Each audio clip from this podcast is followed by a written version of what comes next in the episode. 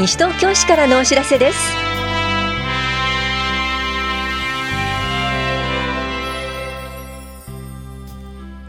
今日は自転車駐車場の月額利用料助成。4月1日からの市役所の組織係名の変更などについてお知らせします。インタビュールームお話は西東京市社会教育課の桂明子さん。テーマは子どもたちの見守りに協力してみませんか？放課後子ども教室についてです。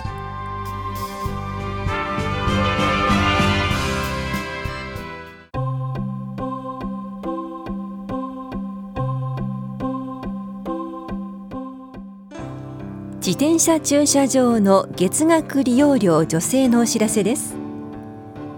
西東京市内に住所があり通勤通学などのため自転車駐車場整備センターが管理運営している自転車駐車場を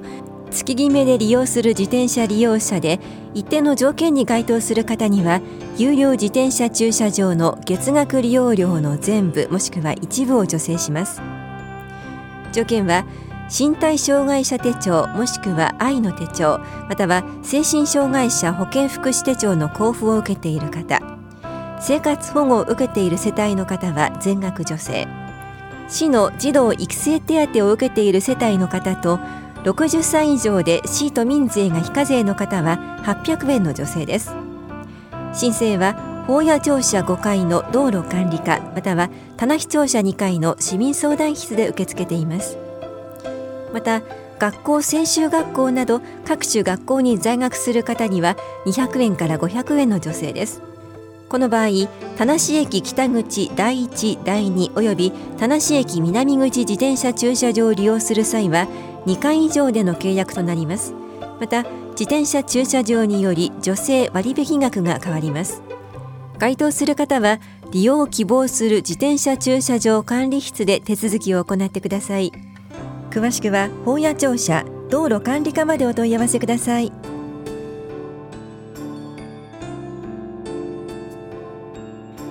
4月1日から市役所の組織係名が変わります。子育て支援部の子育て支援課では新たな相談機関の開設に向けて子ども相談係を新設します。また児童青少年課では児童館学童クラブなどの管理運営や関連機関との連携強化を図るため児童青少年係を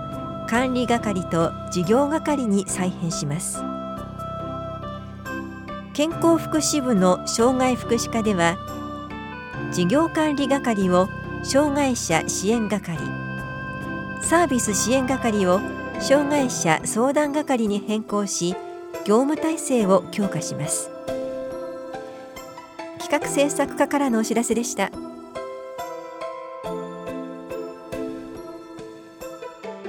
本屋中学校校庭テニスコートの団体使用開始のお知らせです。独立行政法人日本スポーツ振興センター JSC の平成30年度スポーツ振興くじ都と助成金を受け大谷中学校校庭に夜間照明設備を設置しました。4月から学校教育に支障のない範囲で法野中の校庭テニスコートを地域団体などに夜間開放します。使用料は2月15日号の広報西東京2面などをご確認ください。なお年度ごとに学校施設使用団体登録が必要です。法野庁舎社会教育課からのお知らせでした。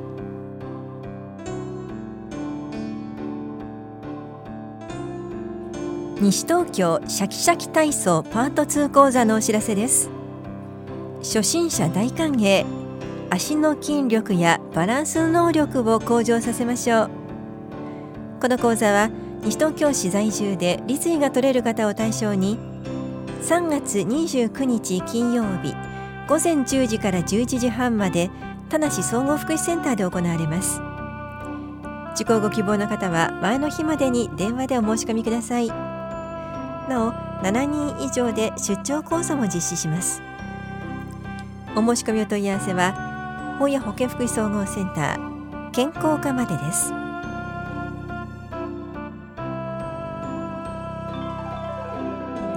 婦人相談食卓員募集のお知らせです。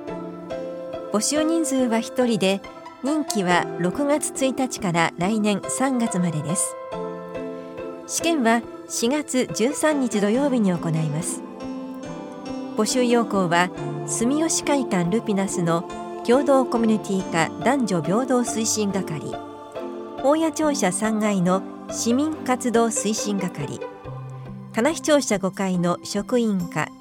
市のホームページでお配りしています。受付期間は4月1日までです。詳細は募集要項をご覧ください。共同コミュニティ課からのお知らせでした。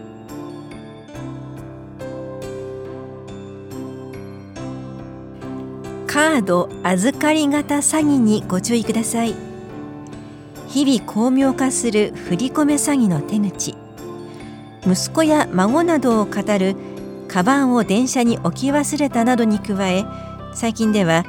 デパートや家電量販店警察などを語りあなたのキャッシュカードで買い物をしている人がいる。犯人があなたのカードを持っていたと電話をかけた後警察官や銀行協会などを装う者が自宅を訪問して今持っているカードを渡して暗証番号を教えてと言ってキャッシュカードをなばし取り預金を引き出すという手口が増えています。警察や銀行協会などがキャッシュカードを預かることは絶対にありません。このような電話がかかってきたらすぐに110番をしてください。詳しくは田無警察署までお問い合わせください。危機管理室からのお知らせでした。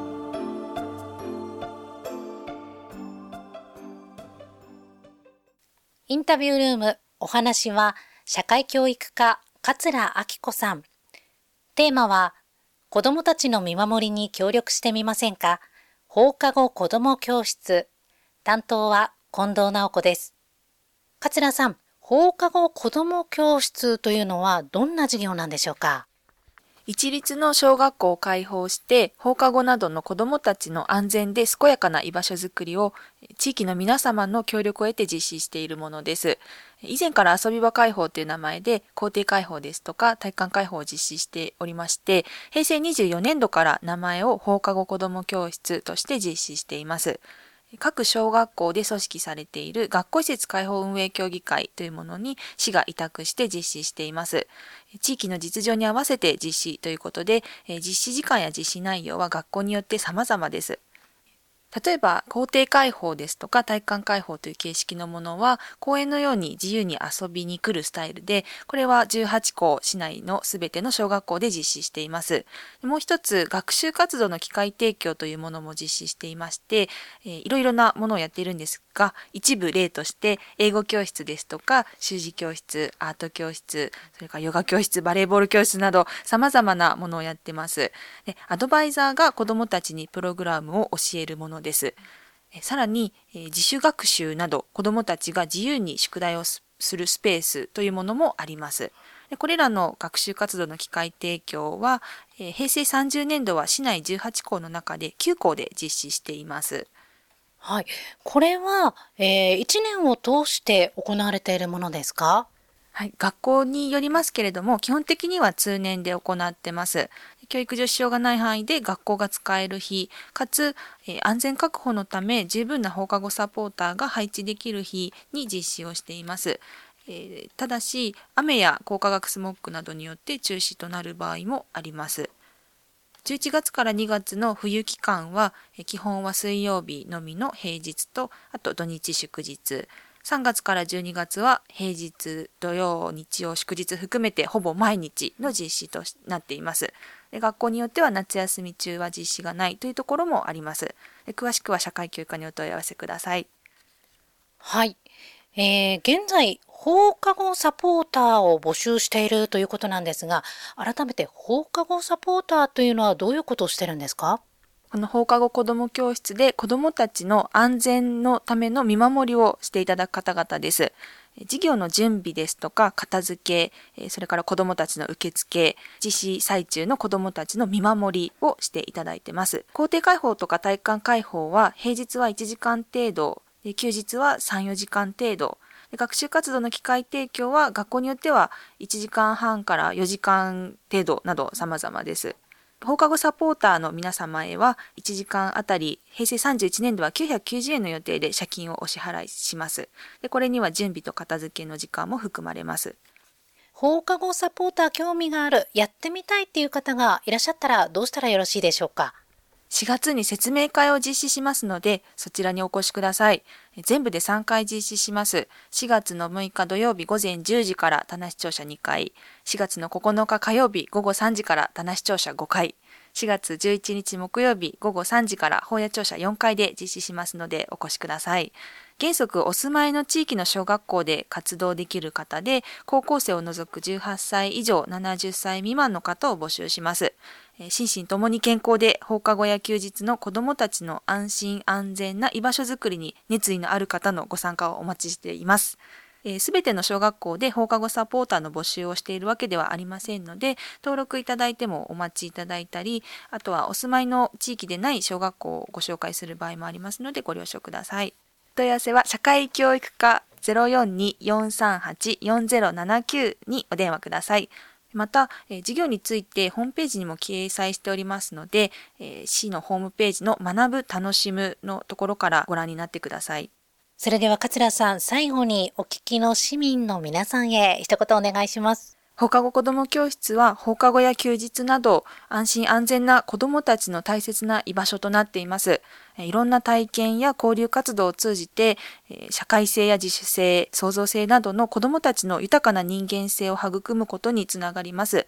地域の皆様にご協力をいただくことで、地域社会全体の教育力の向上ですとか、地域の活性化、子どもたちが安心して暮らせる環境づくりを推進していければと思います。ご興味のある方は、ぜひ4月の放課後サポーター説明会にご参加ください。ありがとうございます。インタビュールームテーマは、子供たちの見守りに協力してみませんか？放課後子供教室。お話は、社会教育課、桂明子さんでした。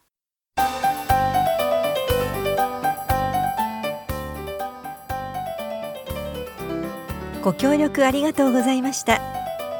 都市鉱山から作るみんなのメダルプロジェクト回収受付終了のお知らせです。東京2020オリンピック・パラリンピック大会で使用するメダルの原材料である携帯小型電子機器9品目の回収受付が3月31日をもって終了します回収実績については4月の司法市のホームページに掲載しますゴミ減量推進課からのお知らせでした。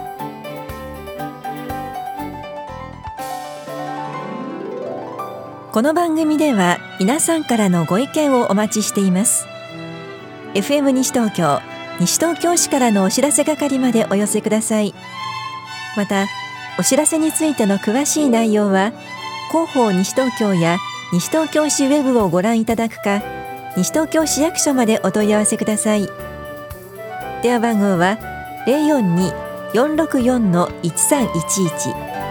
042 464-1311番です。以上西東京市からのお知らせ亀井さゆりでした。